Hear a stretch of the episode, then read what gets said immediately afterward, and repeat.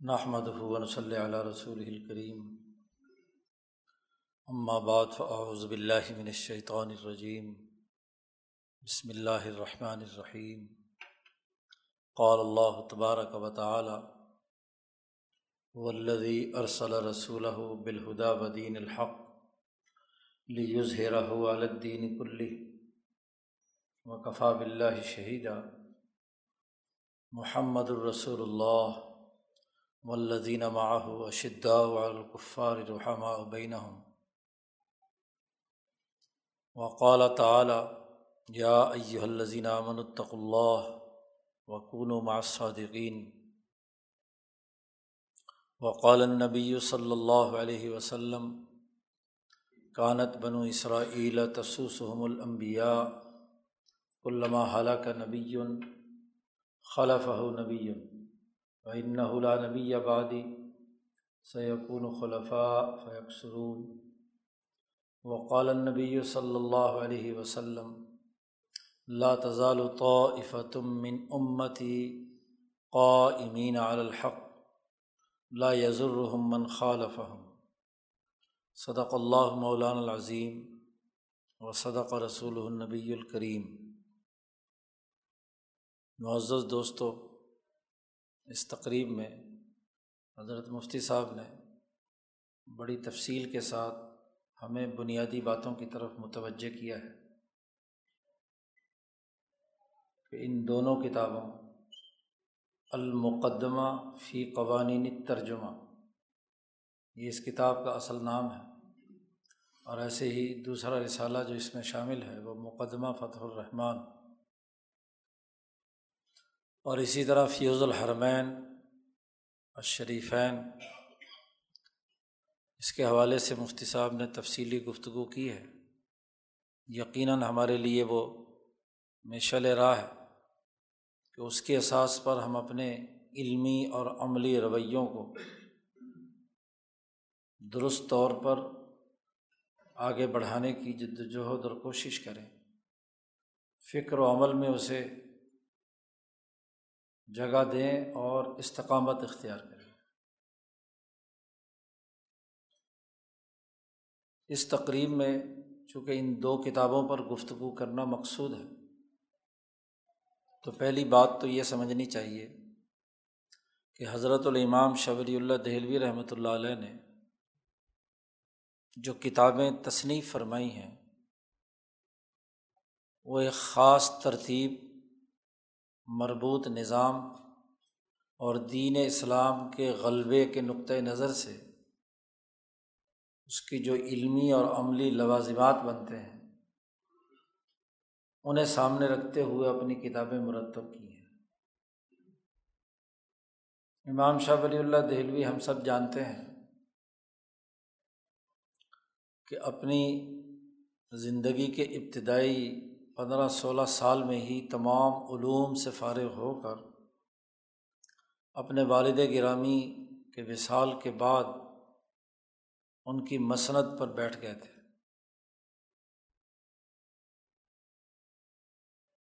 اور وہ تمام علوم کے پڑھنے پڑھانے کا نظام انہوں نے وضع کر لیا تھا۔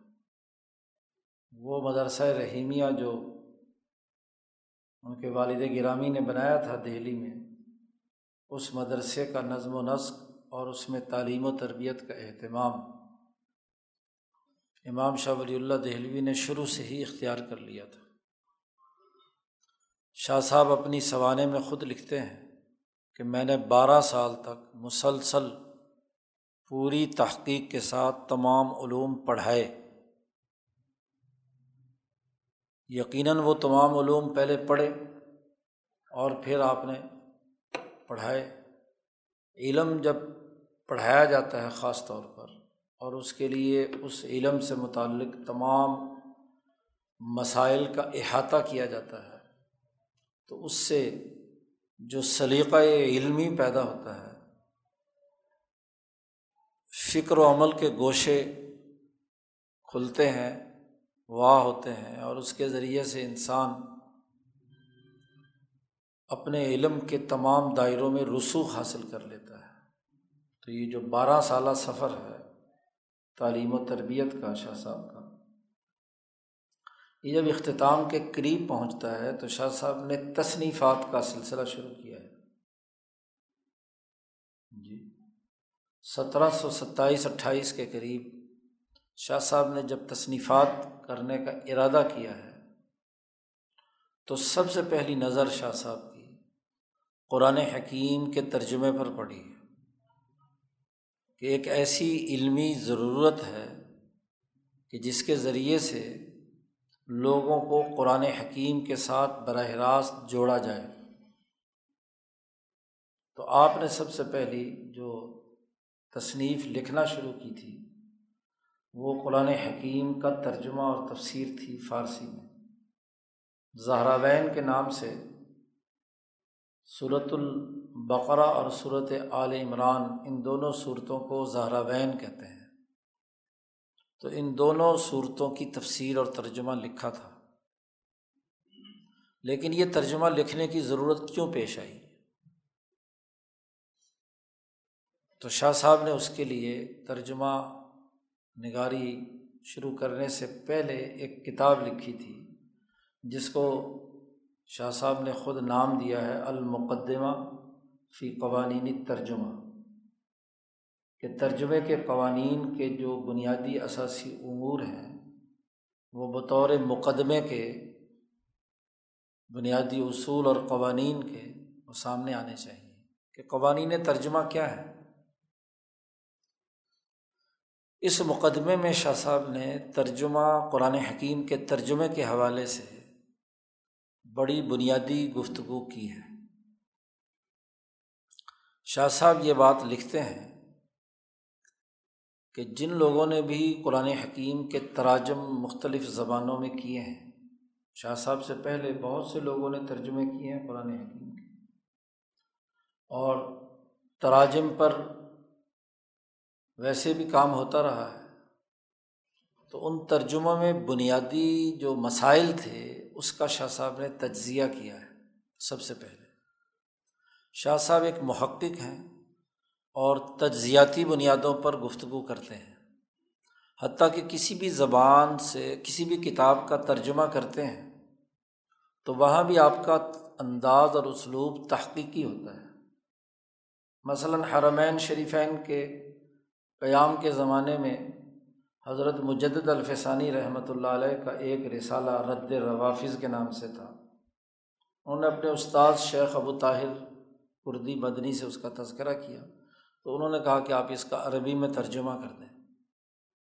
تو شاہ صاحب اس کے مقدمے میں لکھتے ہیں کہ میں نے ان کے کہنے پر ترجمہ شروع کر دیا، لیکن میری طبیعت خالی ترجمہ نگاری پر اکتفا نہیں کرتی کہ لفظی ترجمہ یا ترجمہ کی جو جو مضمون ہاں جی حضرت مجدد صاحب، مجدد الفسانی رحمۃ اللہ علیہ نے باندھا ہے، میں اس کا صرف ترجمہ کروں۔ اس لیے جا بجا میں نے ترجمہ کر کے پھر اس کے بعد کوئی تحقیقی نوٹ کی ضرورت پیش آئی تو میں نے بہت سے اضافے کیے ہیں۔ اور اس کی نشاندہی بھی کرتی ہے کہ جب میں کہیں اپنی بات نقل کرتا ہوں تو اپنے نام سے شروع کرتا ہوں کہ مترجم یہ کہتا ہے، عبد ضعیف یہ کہتا ہے، اور اپنی بات مکمل کرتا ہوں تو وہاں بھی ایک علامت لگاتا ہوں کہ یہ میری بات ہے۔ تو خالی ترجمہ کر لینا تو ایسا کوئی کام نہیں، لوگ ترجمہ کرتے رہے۔ تو قرآن حکیم کے دو طرح کے ترجمے ہوئے تھے۔ تو شاہ صاحب نے ان دونوں کا تجزیہ کیا ہے۔ ترجمہ نگاری میں عام طور پر ترجمہ کرنے والے ان دو اسلوب ہوئی کو اختیار کرتے ہیں۔ یا تو یہ کرتے ہیں کہ منوان اس زبان کا دوسری زبان میں لفظی ترجمہ کر دیا، جو کچھ مصنف نے کہا ہے، آپ اس کے لفظ ب لفظ اس کا ترجمہ بیان کر دیں۔ اور دوسری صورت یہ ہوتی ہے کہ آپ پوری بات کو جو مصنف کہنا چاہتا ہے، اس کا مجموعی مطالعہ کریں، پھر آپ اپنی زبان میں اس کو محاورے کے طور پر اسے بیان کریں۔ جی۔ یعنی اس پوری بات کا معنی اور مفہوم آپ اپنی دوسری زبان میں جس میں ترجمہ کر رہے ہیں، اس میں نقل کر دیں۔ تو شاہ صاحب نے فرمایا کہ ان دونوں ترجموں میں اور خاص طور پر کتاب مقدس قرآن حکیم کے ترجمے میں ان دونوں کے حوالے سے بڑی کوتاہی پائی جاتی ہے۔ لفظی ترجمہ عام طور پر جو اہل زبان ہوتے ہیں، جن کے لیے ترجمہ کیا جا رہا ہے، ان کے لیے کیا ہے؟ بہت سے مسائل کھڑے کر دیتا ہے، کیونکہ جب آپ فائل، مفعول، فعل آگے پیچھے ہو گیا تو بات پڑھنے والے کو پورے طریقے پر سمجھ نہیں آتی، وہ لفظوں کے ہیر پھیر میں پڑھا رہتا ہے۔ تو لفظی ترجمے کے نقائص کی بھی نشاندہی کی ہے کہ یہ یہ خرابیاں ہیں۔ اور جو محاورے کے طور پر ترجمہ کیا جاتا ہے، تو اس میں مصنف اپنے فہم کے مطابق جیسا کہ اس نے اس بات سے جو معنی سمجھا ہے تو اس معنی کو اپنے لفظوں میں بیان کر رہا ہوتا ہے، تو بسا اوقات اس کی فہم اگر ناقص ہے یا ادھوری ہے، تو اس کا مطلب اور مفہوم جو بیان کیا جا رہا ہے، تو وہ کیا ہے؟ گڑبڑ ہو سکتا ہے۔ اب اللہ کی کتاب، اللہ نے جس میں اس بات کی ہاں جی ضمانت اللہ نے دی تھی کہ لا عطی ہل بات علمبینی یدئی ہی ولامن خلف ہی کہ اللہ تعالیٰ اس میں کسی باطل کو داخل ہونے کی جی کی طرف سے کوئی باطل اس میں داخل نہیں ہو سکتا۔ کیونکہ یہ اللہ کی طرف سے جو حکمت والا ہے اور عزیز ہے اور حمید ہے، اس کی طرف سے یہ نازل ہوئی ہے۔ تو قرآن حکیم کے نزول میں، قرآن حکیم کے الفاظ اور نصوص کا دونوں انداز میں ترجمہ کرنا یہ دراصل قرآن حکیم کی معنویت کو پورے طور پر منتقل کرنے کا باعث نہیں بنتا۔ کیونکہ جب آپ اپنی زبان میں بات بیان کر رہے ہیں تو بڑی لمبی چوڑی گفتگو آپ کو کرنی پڑتی ہے سمجھانے کے لیے۔ تو اصل اللہ کا پیغام اور کلام جو ہے وہ دور چلا جاتا ہے اور آپ گویا کہ اس کی ترجمانی کر رہے ہیں صرف۔ یا لفظی ترجمے کے اندر جو پڑھنے والا ہے، اس کو بڑی دقت ہوتی ہے۔ وہاں بھی اس کی زبان، آپ نے کسی عربی کے لفظ کا جو لفظی ترجمہ نیچے کر دیا تو اس سے کوئی مطلب سمجھ میں نہیں آتا۔ تو ترجمہ نگاری میں یہ بڑی ایک دقت تھی۔ تو شاہ صاحب نے دونوں ترجمہ کے طریقے جو تھے، ان پر نقد کیا ہے۔ اچھا ایک تیسرا طریقہ بھی شاہ صاحب نے بیان کیا کہ کچھ لوگوں نے یہ اختیار کیا کہ کہیں لفظی ترجمہ کر دیا۔ اور لفظی ترجمہ کرنے کے بعد یعنی کہہ کر پھر اس کی تشریح اپنی زبان میں کی۔ تو یعنی دونوں ترجموں کو مکس کر دیا۔ تو یہ ترجمہ نگاری کا ایک تیسرا اسلوب تھا۔ تو شاہ صاحب نے اس کی کمزوریاں اور کوتاہیاں بھی بیان کی اور پھر ترجمہ نگاری کا ایک جامع اسلوب شاہ صاحب کہتے ہیں، میں نے اختیار کیا ہے۔ اور وہ یہ کہ ترجمے میں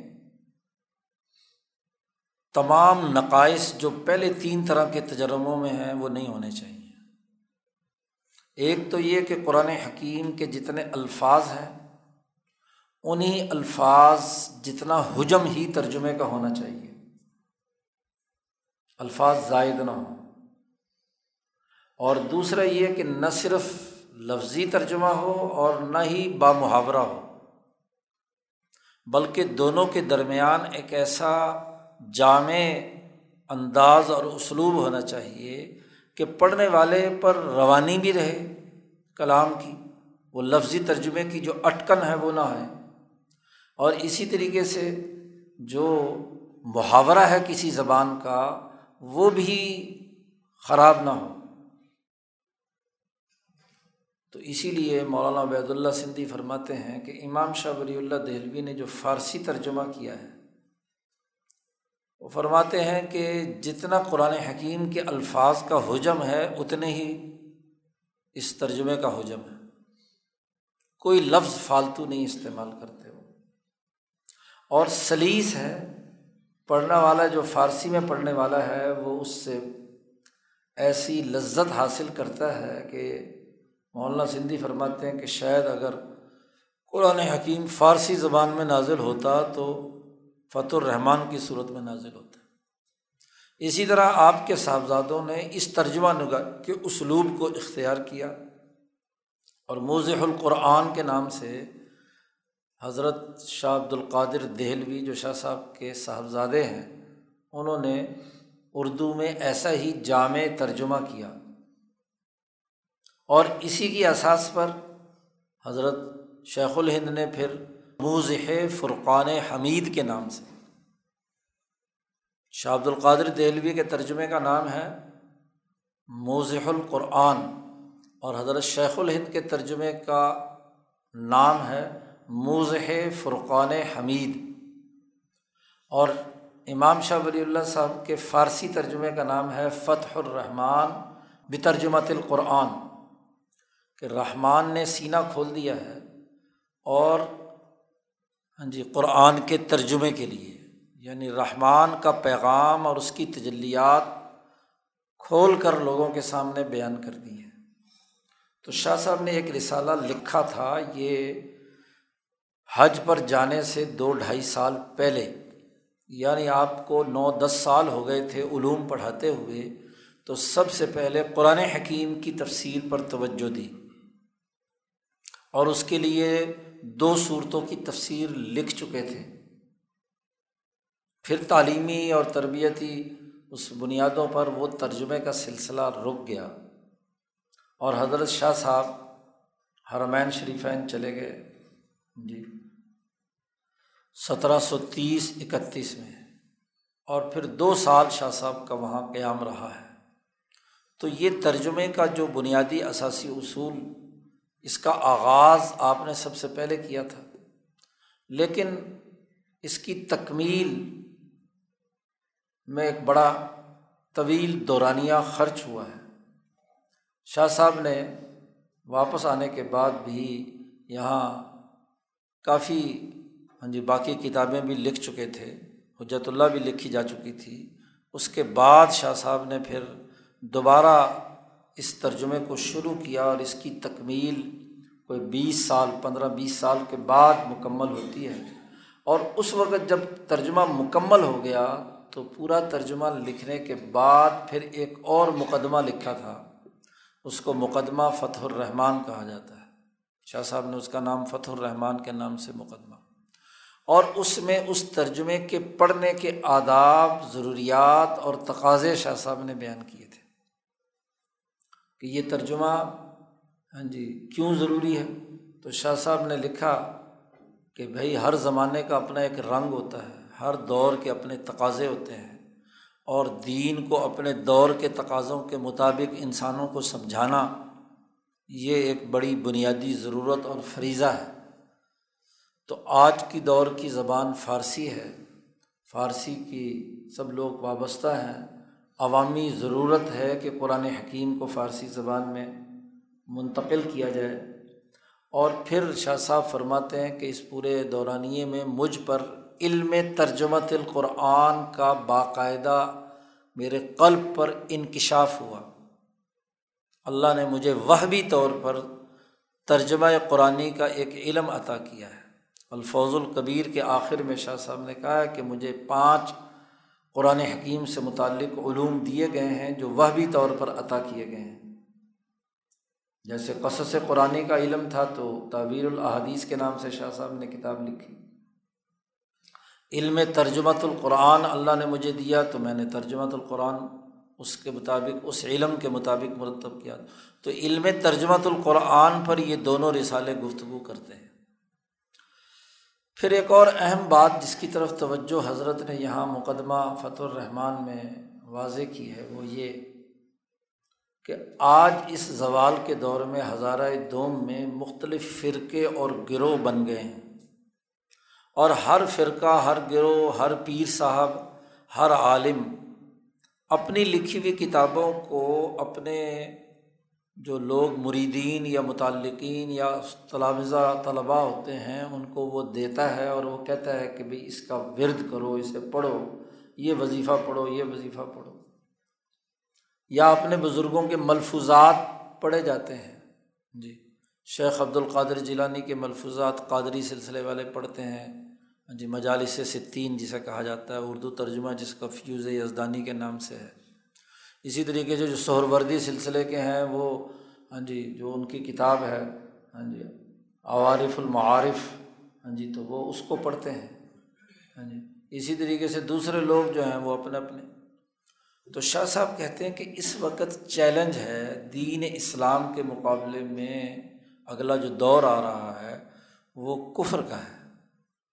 اور ضرورت اس بات کی ہے کہ یہ جو ذیلی گروہیتیں بنی ہوئی ہیں، اس کے بجائے اب طریقۂ کار یہ ہونا چاہیے کہ قرآن حکیم کا حلقہ ہونا چاہیے۔ شاہ صاحب لکھتے ہیں کہ ضرورت اس بات کی ہے کہ جیسے لوگ اپنے اپنے بزرگوں کے ملفوظات سے روحانیت اور وجدانیت حاصل کرتے ہیں، تو ان کو چاہیے کہ عام عوام ہر آدمی کو، جتنے بھی مسلمان ہیں، کہ وہ روزانہ ہاں جی ایک حلقہ بنائیں۔ میں نے یہ فارسی میں ترجمہ اس لیے کیا ہے کہ وہ حلقہ بنائیں، کیونکہ ایک اہم عوامی زبان میں میں نے ترجمہ کیا ہے۔ تو ان میں دس، پندرہ، بیس لوگ حلقے کے اندر بیٹھیں اور ایک آدمی ایک رقوع کا ترجمہ فارسی والا جو ہے یہ پڑھ کر سنائے۔ اس پر ان کا مذاکرہ ہو، سوال و جواب ہو، گفتگو ہو، کم از اور نہیں تو وہ ترجمہ سنایا جائے۔ تو شاہ صاحب کہتے ہیں کہ اگر شیخ عبد القادر جیلانی یا کسی بزرگ کے ملفوظات سننے پہ جو لوگوں کے دل پر اثر ہوتا ہے اور وہ اس سلسلے کا فیضان محسوس کرتے ہیں، تو اللہ کا کلام اگر ان کے سامنے ان کی مجلس میں بیٹھ کر پڑھا جائے تو وہ وجدانی طور پر دل پر اثر کیوں نہیں کرتا؟ تو تو زیادہ کرے گا۔ یعنی جو گروہیتیں اور فرقے انہیں ختم کر کے شاہ صاحب نے قرآن کے عالمگیر پیغام جو لیو زیرہ ہو الدینی کلی ہی کی اساس پر تھا، اس کو کیا ہے؟ واضح کیا ہے۔ اور اس حدیث کو سامنے رکھا ہے کہ جس میں ہاں جی کہا گیا ہے کہ اس امت کا آخری حصہ اس وقت تک درست نہیں ہو سکتا، جب تک کہ اس امت کا جو پہلا حصہ جس کے ذریعے سے درست ہوا ہے، اس کو اختیار نہیں کریں گے۔ اور وہ قرآن حکیم سے تعلق ہے۔ جی۔ صحابہ کے پاس اور کوئی کتاب نہیں تھی۔ پڑھنے، پڑھانے، مذاکرے اور مجلس میں گفتگو، وہ قرآن حکیم ہی کی صورتیں تھیں جو نبی کرم صلی اللہ علیہ وسلم کے قلب سے صحابہ کے قلب پر آئیں اور وہ بیٹھ کر اس کا مذاکرہ کرتے تھے، پڑھتے تھے، ایک دوسرے کو سنتے، سناتے تھے۔ جیسا کہ واقعات احادیث میں پایا جاتا ہے۔ جی کہ عمر بن خطاب جب پہنچے اپنی بہن کے گھر، تو دونوں میاں بیوی قرآن حکیم کی صورت مرم مریم کی آیات پڑھ رہے ہیں، ایک دوسرے کو سنا رہے ہیں، یاد کر رہے ہیں۔ تو قرآن حکیم نے انسانی قلوب پر جو اثر کیا ہے، ان کی عقل کو راستہ دکھایا ہے۔ ان کے قلب کے اندر جو وجدانی کیفیت پیدا کی ہے۔ جی ان کے سوچنے، سمجھنے اور باقی انداز اور اسلوب کو درست کیا ہے، ان کو جو شرعی احکامات پر عمل کرنے کی صلاحیت دی ہے۔ تو آج شاہ صاحب کہتے ہیں، ضرورت اس بات کی ہے، مسلمان جماعت کو منظم کرنے کے لیے کہ کتاب اللہ کو اپنی زبان میں پڑھ کر ہاں جی اس کا مطلب اور مفہوم سمجھ کر اس پیغام سے وابستہ ہوا جائے جو نبی اکرم صلی اللہ علیہ وسلم کے ذریعے سے اس دنیا میں آیا ہے۔ تو یہ مقصد شاہ صاحب کہتے ہیں کہ میرا ہے۔ تو اس مقصد کے لیے میں نے یہ فارسی میں ترجمہ کیا ہے۔ تو دو مقدمے قرآن حکیم کے فہم کے حوالے سے شاہ صاحب نے لکھے۔ ایک ترجمہ قرآن لکھنے سے پہلے، اس میں ترجمہ نگاری کے بنیادی اثاثی اصول اور ترجمے کی ضرورت کیوں پیش آئی؟ وہ وجوہات بیان کی ہیں۔ اور جب مکمل ہو گیا تو اس کے پڑھنے کے آداب کیا ہیں، اس کا طریقۂ کار کیا ہے، اس کے اصول اور ضابطے یہاں تک بیان کیے کہ ایک بات کو یاد رکھیں میرے اس ترجمے کو پڑھنے والے اور لکھنے والوں کو بھی، کاتبوں کو بھی ہدایت دی کہ قرآن حکیم کے متن کے ساتھ میرے اس ترجمے کو اکٹھا شائع نہ کیا جائے۔ قرآن حکیم کا متن الگ ہونا چاہیے۔ اور یہ بھی لکھا کہ وہ سرخ روشنائی سے الگ ہونا چاہیے، اس کی تحریر بھی الگ ہونی چاہیے۔ اور پھر نیچے جو ترجمہ لکھا جائے تو وہ ہاں جی بلیک کالی روشنائی سے نیچے لکھا جائے تاکہ دونوں میں فرق ہو۔ کہیں ایسا نہ ہو کہ آگے چل کر لوگ جو ہے دونوں میں مکس کر دیں اور جیسے یہودیوں اور عیسائیوں کے یہاں تحریف ہوئی تھی، وہاں بھی تو ایسا ہی تھا کہ تورات جو موسا علیہ السلام پر نازل ہوئی تھی تو جو ان کے احبار و رحبان اس کی ترجمہ کرتے تھے تو وہ جو طالب علم ہے وہ اس کے ساتھ ہی لکھ لیتے تھے۔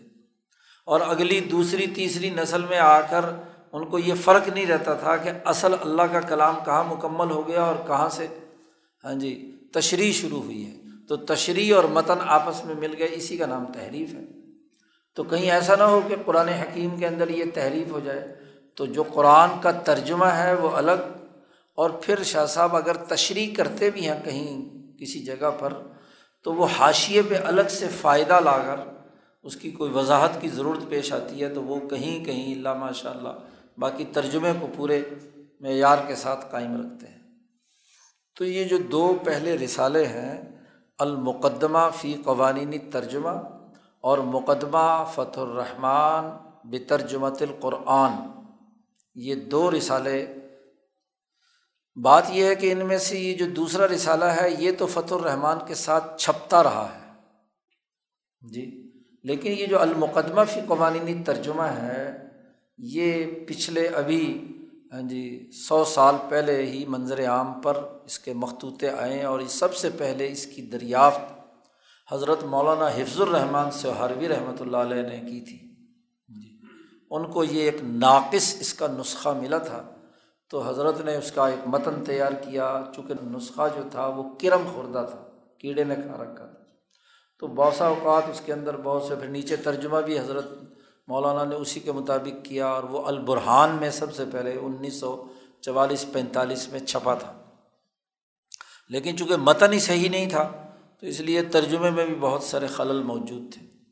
اس کے بعد پھر ہم اس کے پیچھے پڑے رہے تھے حضرت کے ایک مرید تھے دلی میں۔ ماسٹر عبد الوحید صاحب رحمۃ اللہ علیہ، میں نے ان سے کہا کہ اس کا پتہ چلا کہ دو نسخے ہیں وہاں ندوۃ العلماء کی لائبریری میں۔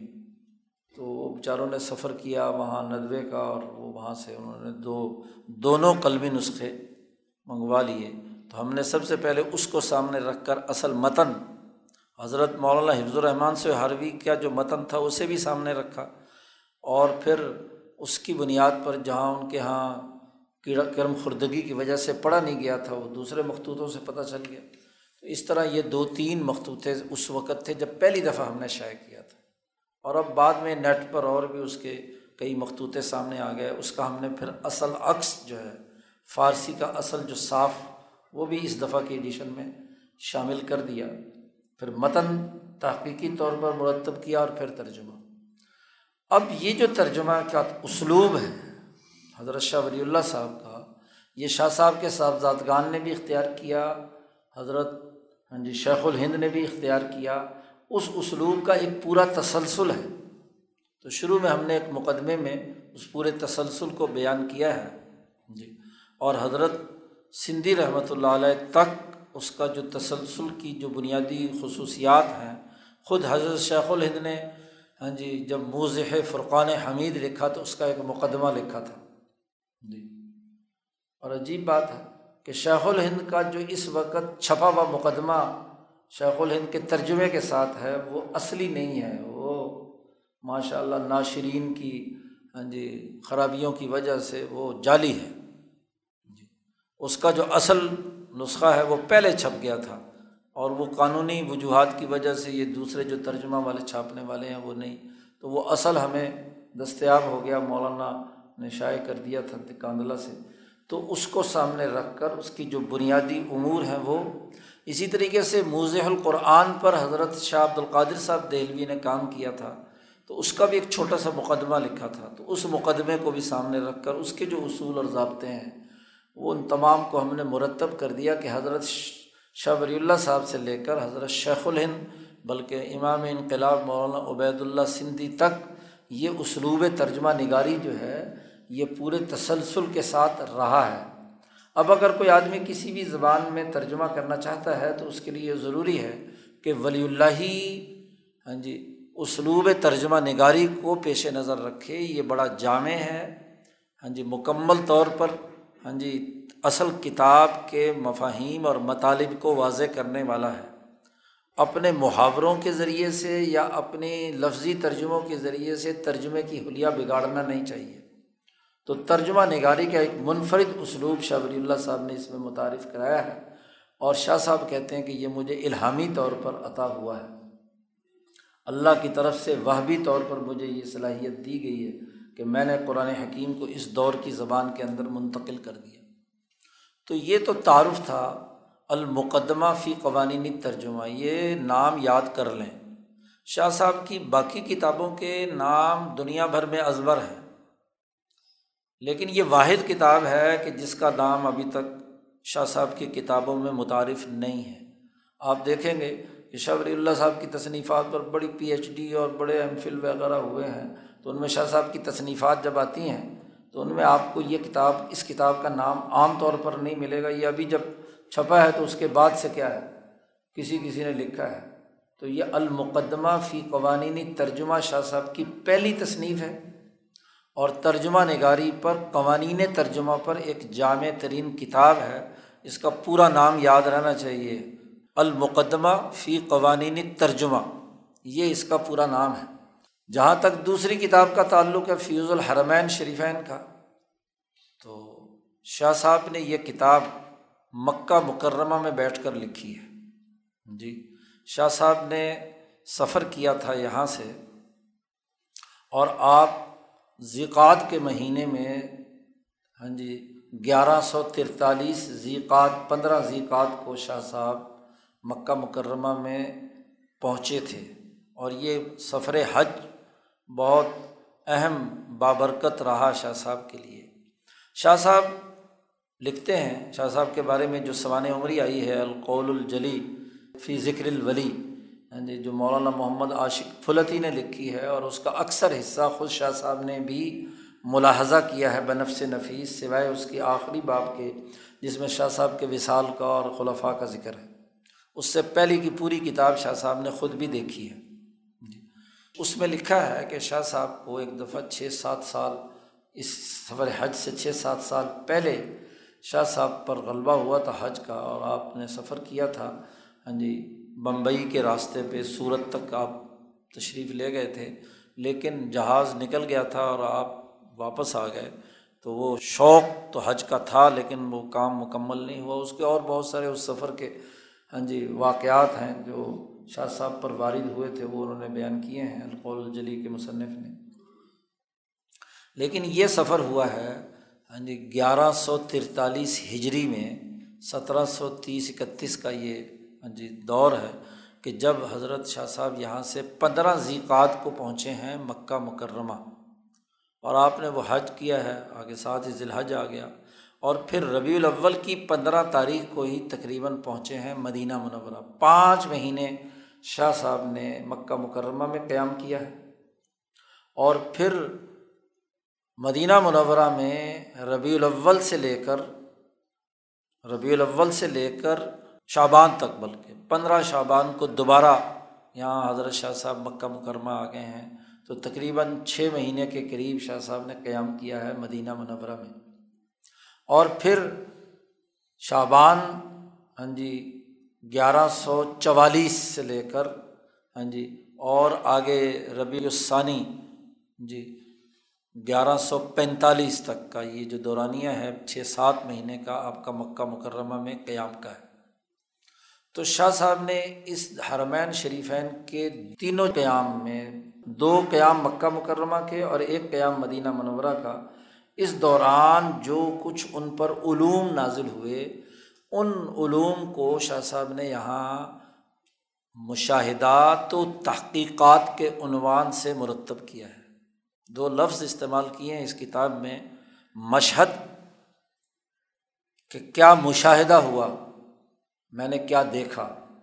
اور ایک دوسرا لفظ استعمال کرتے ہیں، ہر مشہد کے ساتھ تحقیقات تحقیقات علمیہ یا تحقیق کا لفظ استعمال کرتے ہیں۔ دو الگ الگ ہاں جی اصطلاحات استعمال کیے ہیں۔ عنوان جو ہے وہ مشد کے بنیاد پر ہے اور اس کے ذیل میں پھر جہاں مشد ختم ہوتا ہے تو وہاں پھر علمی تحقیق کے نام پر تحقیق اور اس سے متعلقہ جو امور ہیں وہ شاہ صاحب بیان کرتے ہیں۔ تو ابتدائی آٹھ مشہد، کل اڑتالیس مشہد ہیں اس کتاب کے اندر۔ اڑتالیس میں سے آٹھ مشد جو شروع کے ہیں، وہ آپ کے مکہ مکرمہ میں پہلا جو قیام ہے پانچ مہینے کا، اس دوران کے ہیں۔ اور پھر نویں مشہد سے لے کر اڑتیسویں مشہد تک یہ مدینہ منورہ میں قیام کے ہیں۔ جو پانچ چھ مہینے مدینہ منورہ میں قیام ہے، زیادہ تر مشاہد جو ہیں ان کا تعلق ہاں جی اس سے ہے جو مدینہ منورہ میں نبی اکرم صلی اللہ علیہ وسلم کی روح مبارک سے جو آپ کو فیضان ہوا ہے اور آپ نے حضور اقدس صلی اللہ علیہ وسلم سے سوالات کیے ہیں، آپ صلی اللہ علیہ وسلم نے اس کے جو جوابات دیے ہیں، ان کو شاہ صاحب نے ذرا تر بیان کیا ہے اور پھر واپس آنے کے بعد دس مشہد جو ہیں، اڑتیس سے لے کر اڑتالیس تک دس گیارہ مشہد وہ ہیں جو شاہ صاحب نے یہاں مکہ مکرمہ کا جو دوسرا قیام ہے اس میں۔ شاہ صاحب نے یہ تصنیف لکھنی شروع کی تھی، مکہ مکرمہ کے دوسرے قیام میں رمضان المبارک کے آخری اشرے میں۔ جی۔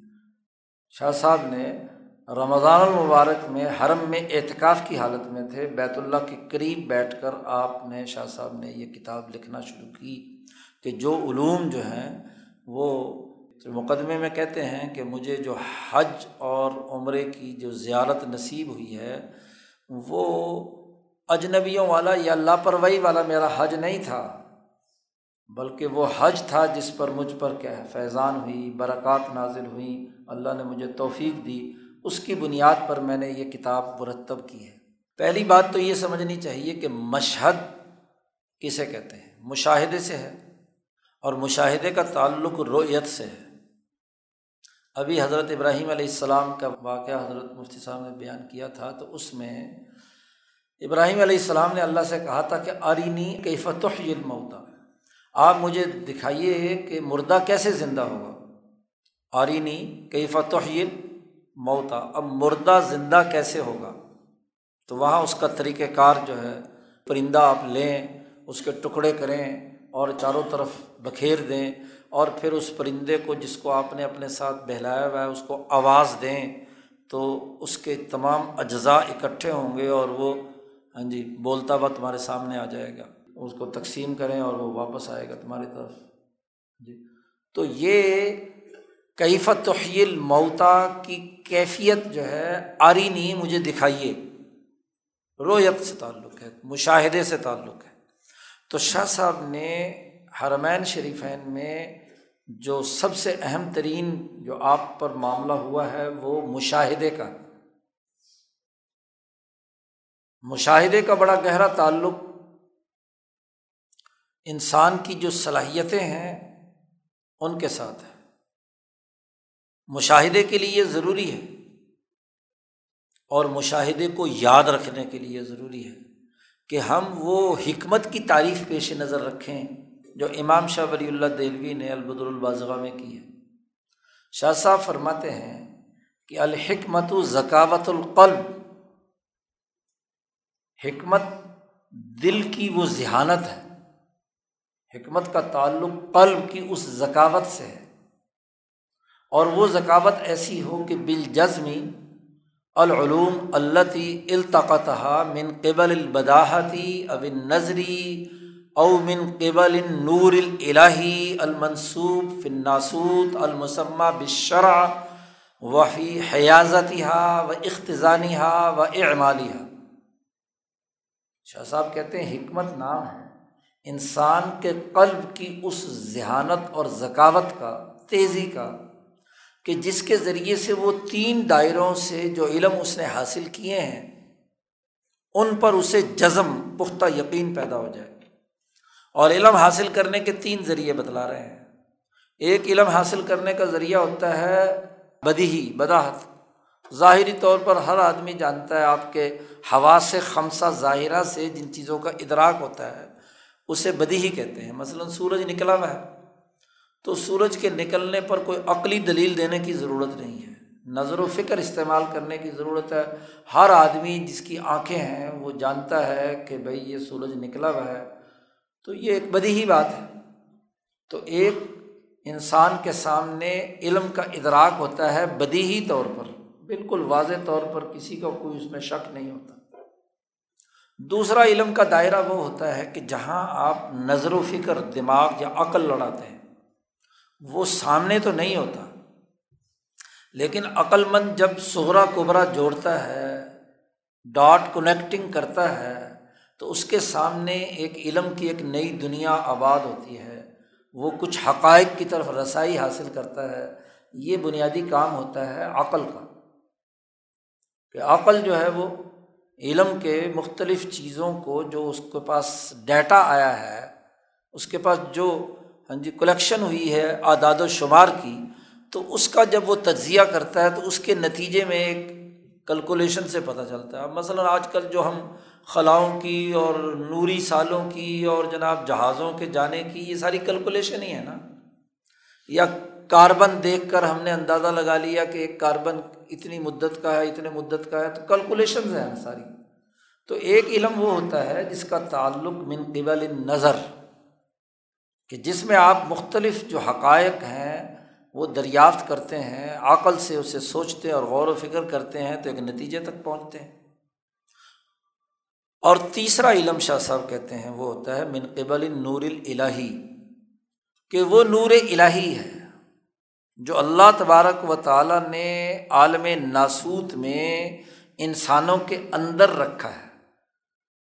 جی، عالم ناسوت میں رکھ دیا اور جسے شریعت بھی کہا جاتا ہے، جو المسمہ بشرا مثلاً وہ نور الہی جو امبیا علیہم السلام کے سینے میں رکھا، اور اس کے نتیجے میں وہ شریعت دنیا میں آئی، اس کے قوانین۔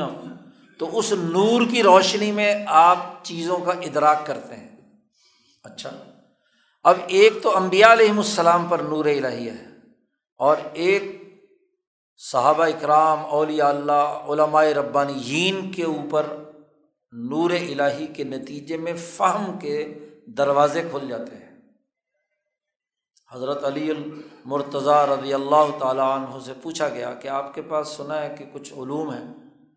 تو انہوں نے فرمایا کہ ہاں میرے پاس ایک تو اللہ کی کتاب ہے، کتاب اللہ ہے، اور ایک فہم اوتیہ رجل مسلم اور وہ فہم ہے جو ایک مسلمان کو عطا کیا جاتا ہے۔ اس کا مسلمان کا جس درجے کی صلاحیت اور استعداد ہوتی ہے، اسی درجے میں اس کا فہم ہوتا ہے۔ تو ایک یہ فہم ہے اور یہ غیر نبی کو بھی حاصل ہوتا ہے۔ جی تفہیم بھی اسے کہتے ہیں، تحدیث بھی کہتے ہیں، وجدانی کیفیت بھی ہے، الہام بھی ہے، کشف بھی ہے، وغیرہ وغیرہ۔ تو یہ فہم ہے۔ اس کے نتیجے میں جو آپ کو مشاہدہ ہوا ہے، اسے کہتے ہیں مشہد۔ اور ایک ہوتا ہے تحقیق علمی۔ یہ کتاب کا ایک حصہ مشاہدات پر مشتمل ہے۔ اور ہر مشہد کا آغاز ایک مشاہدے سے ہوا ہے۔ اس مشاہدے کو شاہ صاحب بیان کرتے ہیں۔ پھر اس سے ریلیٹڈ اگر کوئی علمی بحث ہے اور کوئی اور بات پیش نظر ہے تو اس کے دلائل کے طور پر یعنی اس کے عقلی دلائل اور اس کے جو باقی پہلو ہیں، وہ تحقیق کے عنوان سے آگے بیان کرتے ہیں۔ تحقیق کہتے ہیں کہ کوئی بھی جب آپ ایک دعویٰ کرتے ہیں، کوئی علمی مقدمہ قائم کرتے ہیں، تو اس علمی مقدمے کی دلیل کیا ہے؟ تو اس کی دلیل کھوجنا، دلیل کی نشاندہی کرنا، یہ تحقیق کہلاتا ہے۔ جی کہ جس کے ذریعے سے کیا ہے، انسان کے اوپر یہ یہ آشکارا ہو جائے کہ جو مشاہدہ پیش کیا گیا ہے اور مشاہدے کا جو بنیادی مقدمہ ہے، اس کے علمی دلائل کیا ہیں؟ ذیلی، اسے کہتے ہیں تحقیق۔ اور تحقیق کے بعد ایک ہوتی ہے تدقیق، اور تدقیق یہ ہوتی ہے کہ جو دلیل دی جا رہی ہے، تو اس دلیل کی دلیل کیا ہے؟ وہ کس میکینزم کے تحت دلیل ثابت ہوئی ہے؟ تو شاہ صاحب نے یہاں اس کتاب کے اندر ان دو چیزوں کو سامنے رکھا ہے۔ پھر حکمت کے حوالے سے ایک اور اہم بات بھی کی ہے کہ یہ تینوں علوم جب قلب کی ذہانت کے ساتھ ان پر پختگی ہو جائے بداحت سے بدہی طور پر، یا ہاں جی آپ کی عقل و شعور اور نظر و فکر سے، یا جو شریعت کا نور الہی انسانی قلوب میں ہے اس کے ذریعے سے۔ اور اس کو آپ پہلے تو اپنے قلب کے اندر محفوظ کریں۔ ہاں جی اس کی حیاضت، اس کا خزانہ ریکارڈ اس کا رکھیں۔ پھر وہ اعمالی اور اس علم کی اساس پر آپ عملی شکلیں اس کی جو بنتی ہیں، وہ بھی کریں۔ اس کو کہتے ہیں حکمت۔ اور پھر شاہ صاحب نے آگے بدور بازگاہ میں غیر حکیم لوگ جو ہیں، ان کی مختلف اقسام بیان کر کے کہا ہے کہ کسی کا فہم ناقص ہوتا ہے، کسی کے اندر ہاں جی مخفی اشارے سمجھنے کی صلاحیت نہیں ہوتی، کسی میں کچھ، کسی میں کچھ۔ اور آخر میں فرمایا ہے کہ حکمت نام ہے کہ حالم من الاحوال۔ یہ کیفیت ہے جو انسان کے اندر ایک خاص رنگ اس کا آتا ہے سر سے پاؤں تک۔ یعنی جب آپ کا وجدان، آپ کا کشف، آپ کی عقل، آپ کی بداحتی علم تمام جب ایک پیج پر ہو جائیں، تو آپ کے وجود کے تمام اجزاء میں وہ رنگ ایک حالت کے طور پر، بلکہ ایک مقام کے طور پر راسخ ہو جائے، تو اس کا حکمت کہتے ہیں۔ تو شاہ صاحب کی یہ کتاب حکمت کے اس اصول پر ہے۔ کہ جس میں شاہ صاحب نے ہاں جی شریعت سے متعلق یا دین حق سے متعلق جو بنیادی اور اہم سوالات تھے، ان کو حل کیا ہے اپنی اس فہم اور اپنے اس شعور کی اساس پر، جو آپ کا قلب اپنی ذکاوت اور ذہانت کے ذریعے سے نبی اکرم صلی اللہ علیہ وسلم کی روح مبارک سے مستفیض ہوا۔ ہے اس لیے اس کو فیض کہا ہے، فیوز، فیض کی جمع ہے۔ فیض کہتے ہیں کسی چیز کا اوپر سے نیچے بہنا۔ جی۔ اور جب وہ بہتا ہے، کوئی چیز کا بہاؤ ہوتا ہے، تو سر سے پاؤں تک پورا وجود اس کے رنگ میں رنگا جاتا ہے۔ یہ ہے فیض۔ تو فیض کی جمع ہے، فیوز۔ تو فیوز الحرمین یعنی حرمین شریفین کے جو فیوزات شاہ صاحب پر نازل ہوئے ہیں، انہیں شاہ صاحب نے یہاں قلم بند کیا اس کا زیادہ تر حصہ وہ ہے جو نبی اکرم صلی اللہ علیہ وسلم کی روح مبارکہ سے ملاقات اور آپ صلی اللہ علیہ وسلم سے کیے گئے سوالات یا جو علمی الجھنیں بارہ سالہ تعلیم کے نتیجے میں کچھ علمی مسائل کے سمجھنے کے حوالے سے جو بنیادی امور تھے وہ آپ نے رسول اللہ صلی اللہ علیہ وسلم سے ہاں جی سوالات کیے ہیں۔ روحانی طور پر اور رسول اللہ صلی اللہ علیہ وسلم نے اس کے روحانی طور پر جوابات دیے ہیں۔ اس کتاب کا زیادہ تر حصہ رسول اللہ صلی اللہ علیہ وسلم کے جوابات پر مشتمل ہے۔ اور مکہ مکرمہ میں وہ تجلی اعظم جو خانہ کعبہ کے اوپر ہاں جی پڑھ رہی ہے اور جس کے فیض سے پوری کائنات کا نظام چل رہا ہے، اس کے مشاہدے سے جو علم کے مختلف زاویے آپ کے سامنے منکشف ہوئے ہیں، انہوں نے اسے مرتب کیا ہے۔ یعنی ذات باری تعالیٰ کی تجلی اعظم سے جو فیضان ہوا ہے، وہ عقلی طور پر بھی، قلبی طور پر بھی، وجدانی طور پر بھی جو آپ پر مشاہدات اور منکشف ہوئے ہیں، انہیں یہاں شاہ صاحب نے مرتب کر دیا۔ پھر اس کے دلائل تحقیق کی بنیاد پر دی یہاں کعبۃ اللہ کے اندر وہ نور ممبسط جو اس پوری کائنات کا نظام چلا رہا ہے، جو بیت اللہ الحرام پر مستولی ہے۔ ہر آدمی جو بیت اللہ میں داخل ہوتا ہے، اس کے رور کی طاقت اور قوت سے مبہوت ہو کر رہ جاتا ہے۔ شاہ صاحب کے قلب کا اس سے تعلق ہوا ہے، اس نور الہی سے جو منسوخ فناسود اور اس کے ذریعے سے جو انکشافات ہوئے ہیں، انہیں یہاں بیان کیا۔ ایسے ہی وہ نور جو ہے، نور الہی، تجلی اعظم، وہ نبی اکرم صلی اللہ علیہ وسلم پر مستعلی ہوا تھا، تو تبھی تو آپ کی ہاں جی زبان مبارک پر قرآن حکیم جاری ہوا ہے، قرآن حکیم کی تعلیم ہوئی ہے۔ تو آپ صلی اللہ علیہ وسلم جب مدینہ منورہ گئے ہیں، تو شاہ صاحب فرماتے ہیں کہ تیسرے دن میں نے رسول اللہ صلی اللہ علیہ وسلم کی زیارت کی ہے۔ اور آپ صلی اللہ علیہ وسلم کی روح مبارکہ، نہ تو یوں سمجھو کہ دنیا میں تم جیسے چیزیں دیکھتے ہو ایسے بھی نہیں تھی، اور نہ یوں سمجھو کہ محض روحانی طور پر تھی، بلکہ مثالی وجود کے ساتھ قریب من حاضت دنیا اس اس دور کے قریب نبی کرم صلی اللہ علیہ وسلم کی خدمت میں میں نے حاضری دی صلاۃ وسلام جب پیش کیا تو نبی کرم صلی اللہ علیہ وسلم سے ہاں جی میں نے استفادہ کیا ہے۔ تو آپ صلی اللہ علیہ وسلم کی روح نے جو مجھ پر فیضان کیا ہے، تو وہ امور اس میں بیان کیے ہیں۔ بہت ہی علمی اور تحقیقاتی بنیادیں یعنی حکمت کا دروازہ اس سفر میں شاہ صاحب پر کھلا ہے۔ اور بنیادی امور جو شاہ صاحب کی باقی ساری تصنیفات بات کی ہیں۔ سوائے ایک دو کے جو آپ نے وہاں مدینہ میں لکھی تھیں یعنی القول جمیل لکھی تھی، یا وہ رسالہ جو ہے المقدمت ثنیہ فی انتصار الفرقت سنیہ کے نام سے جو ترجمہ رسالے کا کیا تھا ہاں جی وہ شاہ صاحب نے وہاں لکھا تھا۔ تو وہ مدینہ میں اپنے استاذ کے کہنے پر شاہ صاحب نے یہ دو رسالے لکھے تھے وہاں۔ لیکن باقی جتنی بھی کتابیں ہیں شاہ صاحب کی، وہ فیوز الحرمین کے بعد ہیں۔ تو شاہ صاحب آخری مشہد میں کہتے ہیں، قرآن حکیم کے وائد علاتے ہیں کہ ولی اللہ الحجت البالغ کہ اللہ کی حجت بالغ مکمل ہو گئی۔ تو تمام علوم یعنی تمام کتابوں کی جو مرکزی کتاب ہے وہ یہ فیوز الحرمین۔ ہم نے اپنے مقدمے میں بھی جو عربی میں اس میں لکھا ہوا ہے، اس میں وضاحت کی ہے کہ شاہ صاحب جو ہیں یعنی جو یہاں علوم بیان کر رہے ہیں، تو کس مشہد یا کس مشہد کی تحقیق کی اساس پر شاہ صاحب نے کون سی کتاب لکھی ہے؟ جی اس کی نشاندہی کی ہے۔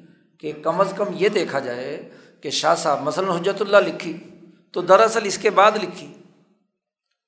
اس کتاب کا آخری جملہ تھا فلی اللہ الحجت البالغ اور حجت اللہ البالغ کا آغاز یہ ہے کہ میں نے نام رکھا حجت اللہ البالغ اور فلی اللہ الحجت البالغ اور پھر شاہ صاحب نے جو کچھ اس کتاب کے اندر ان کے سامنے منکشف ہوا تھا، اسی کی اساس پر ایک علمی ترتیب کے ساتھ شاہ صاحب نے حجرت اللہ البالغ لکھی۔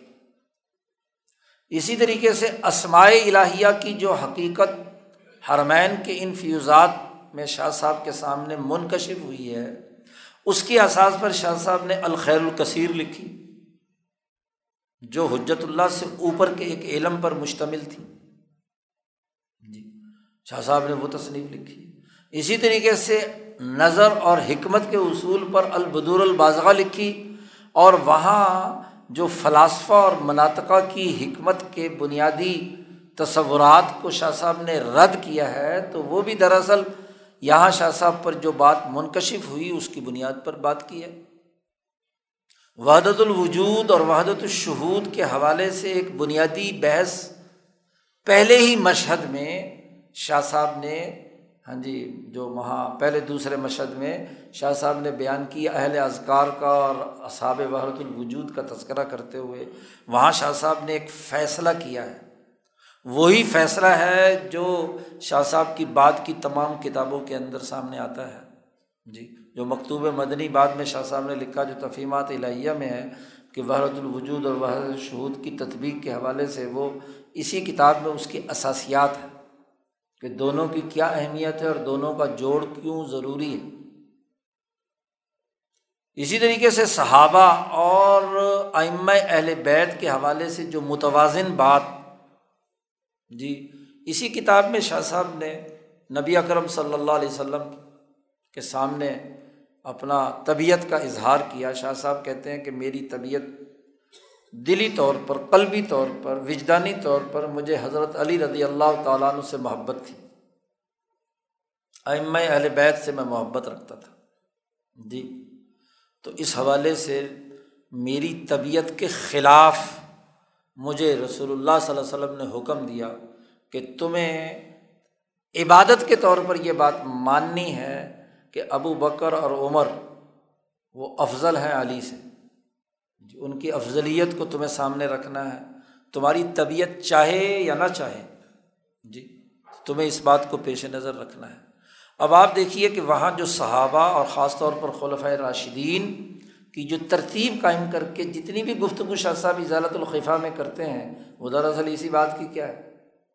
تشریح ہے، اس کی وضاحت ہے۔ شاہ صاحب نے کہا کہ میرا طبیعت جو تھی بنیادی طور پر وہ اس بات کو پسند نہیں کرتی تھی کہ میں کسی امام کی تقلید کروں۔ نہ امام ابو حنیفہ کی، نہ امام مالک کی، نہ امام شافی کی، نہ امام احمد کی۔ میرا عزم اور ارادہ تھا کہ میں ایک نئی فقہ بناؤں۔ میں اشتہاد کر کے کتاب و سنت سے ایک نیا دین کی فقہ جو ہے وہ مرتب کر سکتا ہوں۔ تو میں نے جب رسول اللہ صلی اللہ علیہ وسلم سے پوچھا تو آپ صلی اللہ علیہ وسلم نے فرمایا کہ نہیں، آپ نئی فقہ نہیں بنا سکتے۔ آپ ان چاروں کی تطبیق اور ان چاروں جو اہل حق ہیں، ان کی اتباع کریں گے۔ آپ اس کے دائرے سے باہر نہیں جائیں گے۔ تو چنانچہ شاہ صاحب نے اسی پر آگے بعد میں کتاب ہاں جی الانصافی بیان سبب الاختلاف لکھی عقد الجید لکھی۔ تو اسی اصول پر لکھی اور چاروں فقہا کی فقہ کو سامنے رکھ کر ہاں جی جامع فقہ مرتب کی المصوع لکھی ہاں جی جس میں بنیادی احادیث معطا سے لا کر، شاہ صاحب کہتے ہیں کہ جی یہ فقہی جو مکاتب فکر ہیں دنیا میں، جن کی بہت زیادہ رواج ہوا ہے، جن کا عملی نظام دنیا میں قائم ہوا ہے، وہ دو ہی ہیں، فقہ حنفی اور فقہ شافی فقہ مالکی جو ہیں وہ عام طور پر فقہ حنفی کے ساتھ ہی ملی ہوئی چند مسئلوں میں اختلاف ہے اور فقہ حنبلی جو ہے وہ امام شافی کے ساتھ ملی ہوئی ہے۔ ہاں جی تو فقہ شافی کے ساتھ ہی ہے، اس کی ذیلی ایک شاخ ہے۔ الگ سے کوئی فقہ نہیں ہے۔ تو شاہ صاحب نے فرمایا کہ دنیا بھر میں یہ دو ہی فقیں زیادہ تر پھیلی ہیں۔ تو پھر اس کی اساس پر مصوع لکھ کر دین اسلام کا بنیادی پیغام واضح کیا ہے۔ اسی طرح تصوف کے بہت سارے فرقے اور گروہ تھے۔ ہاں جی تو شاہ صاحب کو یہاں ہے، اسی کتاب کے اندر کہا گیا کہ آپ ان میں سے کسی کو ترجیح نہیں دیں گے۔ جی ان کی جو اصل جامعت ہے، جو دین کا اصل پیغام ہے، اسے سامنے رکھیں گے۔ اور وہ کیا ہے کہ دین میں یہ سلوک یا اللہ سے تعلق قائم کرنے کے یہ الگ الگ طریقے تو ہو سکتے ہیں، لیکن جو اصل کیفیت یقین ہے یا مقامات تصوف ہیں، وہ تو دین کی جامع تعلیمات ہے اور اس کی اساس خود نبی کرم صلی اللہ علیہ وسلم ہے اور اس کا جو عملی نظام ہے وہ عمر فاروق رضی اللہ تعالیٰ عنہ نے دیا ہے۔ تو عمر فاروق کو جامع شخصیت مان کر بطور سسٹم کے ہاں جی جنہوں نے شریعت بھی، طریقت بھی اور سیاست پر جو رہنمائی کی ہے، اس کی اثاسیات بھی ہمیں اسی کتاب میں ملتی ہیں۔ تو گویا کہ شاہ صاحب کی یہ کتاب تمام کتابوں کا بنیادی ماخذ اور علمی ہاں جی حوالہ ہے کہ یہ جو فیوزات انہیں بیت اللہ الحرام سے ہوئے ہیں یا روضہ اقدس رسول اللہ صلی اللہ علیہ وسلم کی ذات گرامی سے ہوئے ہیں، اس کو اساس بنا کر شاہ صاحب نے تمام علوم کو مربوط طور پر بیان کیا ہے۔ یہی وجہ ہے کہ شاہ صاحب کی کتابوں میں ربط ہے۔ جی کہ وہ علم جو ہے، وہ دراصل وہ بھی ہے، جس کا فیضان رسول اللہ صلی اللہ علیہ وسلم کی ذات گرامی سے ہوا ہے، جس کا فیضان بیت اللہ الحرام کے اس نور الہی سے ہوا ہے، تجلی اعظم سے ہوا ہے۔ تو جب تجلی اعظم سے ربط پیدا ہو گیا، تو پھر اس کی اساس پر لیو زیرہ الدینی کل ہی غلبہ دین کے لیے شاہ صاحب نے قرآنیات پر پانچ چھ کتابیں لکھ دیں۔ مقدمہ فی قوانین ترجمہ، فتح الرحمٰن تعویر الحادیث ہاں جی اسی طریقے سے الفوظ القبیر یہ چار پانچ بنیادی علوم، علم اسماع الحسنہ، جو اسماء الہیہ قرآن حکیم میں استعمال ہوئے تھے، تو یہ پانچ چھ بنیادی علوم قرآن وابی طور پر، اور اس پر شاہ صاحب نے بڑے مربوط انداز میں کتابیں لکھ دیں۔ ایسے ہی احادیث کے فہم کے لیے حجت اللہ البالغ المصوع۔ ہاں جی یہ دو بڑی جامع ترین کتابیں شاہ صاحب نے علم حدیث پر پھر اسی طریقے سے فقہ کے حوالے سے مصوع میں بھی بحث کی ہے۔ اسی طریقے سے الانصاف میں ایک دلجید میں، فقہی اختلافات کے خاتمے پھر تاریخ مرتب کی۔ اضالت الخفا میں ہاں جی حضرت ابو بکر صدیق رضی اللہ تعالیٰ عنہ سے لے کر حضرت علی رضی اللہ چاروں خلفۂ راشدین۔ کہ جتنے بھی علوم تھے اور اس حوالے سے احادیث کا ذخیرہ جمع کر کے چار جلدوں میں زیارت الخفا لکھ دی۔ پھر ایک اہم ترین علم کا شعبہ ہے ہاں جی سند کا، تسلسل کا ہونا۔ تو تسلسل کے لیے بھی شاہ صاحب نے ہاں جی تین چار بنیادی رسالے لکھے کہ یہ جو دین کا تسلسل ہے صوفیہ کا ہو، محدثین کا ہو ہاں جی علوم قرآن حکیم کی سند سندات کا ہو تو وہ شاہ صاحب نے اس پر الرشاد فی مہمات علم اسناد شاہ صاحب نے ایک کتاب لکھی الانتبا فی صلاثل اولیاء اللہ، ایک کتاب لکھی جس میں تمام اولیاء اللہ کے سلسلے ہیں۔ اسی کا ایک ذیلی حصہ ہے ہاں جی اتحاف النبی فیمہ یحتاج المحدث الفقی ہاں جی اسی طریقے سے القول الجمیل جس میں صوفیہ تصوف پر پانچ کتابیں لکھیں اس کے حقائق مرتب کر دیے۔ تو سیاست، معیشت اور تصوف، طریقت، شریعت کے تمام علوم شاہ صاحب نے مرتب کیے اور وہ علوم کا تمام تر فیضان یا تو نبی اکرم صلی اللہ علیہ وسلم کی ذات گرامی سے آپ پر ہوا ہے یا ہاں جی تجلی اعظم یا بیت اللہ الحرام کی تجلیات کے رابطے سے ہوا ہے۔ تو یہ کتاب ایک مرکزی حیثیت رکھتی ہے باقی تمام علوم کے لیے۔ اس لیے جہاں جہاں شاہ صاحب کے نے کسی مشہد میں کسی ایک بنیادی علمی تحقیق کی یا کوئی مشاہدے کی بات نقل کی اور اس کے ذیل میں ہمیں کہیں اور شاہ صاحب کی کتابوں میں سے کوئی اقتباس ملا ہے تو وہ ہم نے یہاں حاشیے میں نقل کر دیا تاکہ ایک مربوط انداز میں شاہ صاحب کا یہ علوم ہمارے سامنے آ جائے۔ اس کتاب کے جو مختلف نسخے ہمارے سامنے تھے ہاں جی تین ہی نسخے تھے۔ شاہ صاحب، شاہ ولی اللہ صاحب کے ہاں جی صاحبزادے شاہ رفیع الدین دہلوی ہیں۔ ان کے آگے نواسے تھے سید ظہیر الدین دہلوی۔ سب سے پہلے انہوں نے یہ شائع کی تھی فیوز الحرمین۔ اس کے بعد ان کے آگے ایک عزیز تھے، ان کے انتقال کے بعد انہوں نے وہاں شائع کی تھی۔ ترجمہ بھی ساتھ تھا اس کے، اس زمانے کی زبان کا اردو ترجمہ۔ پھر یہاں کراچی سے ایک صاحب نے، مولانا عابد الرحمٰن کاندلوی، انہوں نے اس کا ایک سلیس ترجمہ اردو کا تو عربی، اردو دونوں چیزیں وہاں سامنے تھیں۔ تو اس کے جو مخطوطے یا مطبوعے ہمارے سامنے ملے، اس کے مطابق ہم نے ایک اس کا مخطوطہ بھی ہر میں مکی سے ملا۔ اس کو سامنے رکھ کر اس کا اصل متن ابھی مرتب ہوا ہے، شرح اس کی۔ ہاں جی جو حاشیے میں، عربی میں جو شاہ صاحب کی دیگر کتابوں سے تھی، وہ سامنے آ گئی ہے۔ اس طرح شاہ صاحب کے فکر کا جو بنیادی منبع اور مرکز ہے، وہ اس کتاب کے ذریعے سے ہمارے سامنے آ جاتا ہے۔ اب ضرورت اسی بات کی ہے کہ شاہ صاحب کے ان علوم کو سمجھنے کے لیے جن چیزوں کی ضرورت ہے اور اس کا جو بنیادی پیغام ہے، وہ یہ کہ انسان کے وجود کے جتنے بھی یہ شعبے ہیں، اپنی عقل کو سیکل کرے۔ نقل یعنی قرآن حکیم اور احادیث مبارکہ سے فہم حاصل کرے اس نظریے کی جو عقلی طور پر ہم نے سمجھے۔ اور اپنی وجدان کو، اپنے قلب کو صاف کرنے اور اس کے اندر جو صلاحیتیں ہیں وہ پیدا کرنے کے لیے ہم کردار ادا کریں۔ بات یہ ہے کہ انسانی وجود بڑا ہی متنوع اور پیچیدہ ہے۔ تو اس کی روح جو ہے وہ بڑی ہاں جی اس کے اندر تشنگی ہے، طلب ہے۔ اور وہ تشنگی اور طلب دین اسلام کی تعلیمات کے ساتھ تبھی پوری ہوگی کہ جب اسے ہم عقلی، شعوری اور قلبی اور وجدانی طور پر اسے سمجھنے کے لیے کردار ادا کریں گے۔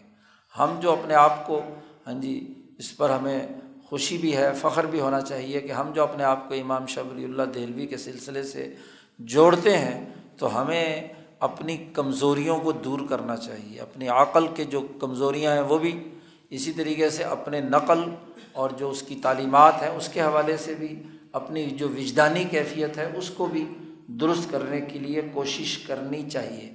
غفلت نہیں ہونی چاہیے۔ جو غفلت ہے، آدمی جب بھی کسی چیز میں غفلت اختیار کرتا ہے، تو کبھی کامیابی نہیں حاصل کرتا۔ وہ بھول جاتی ہیں چیزیں۔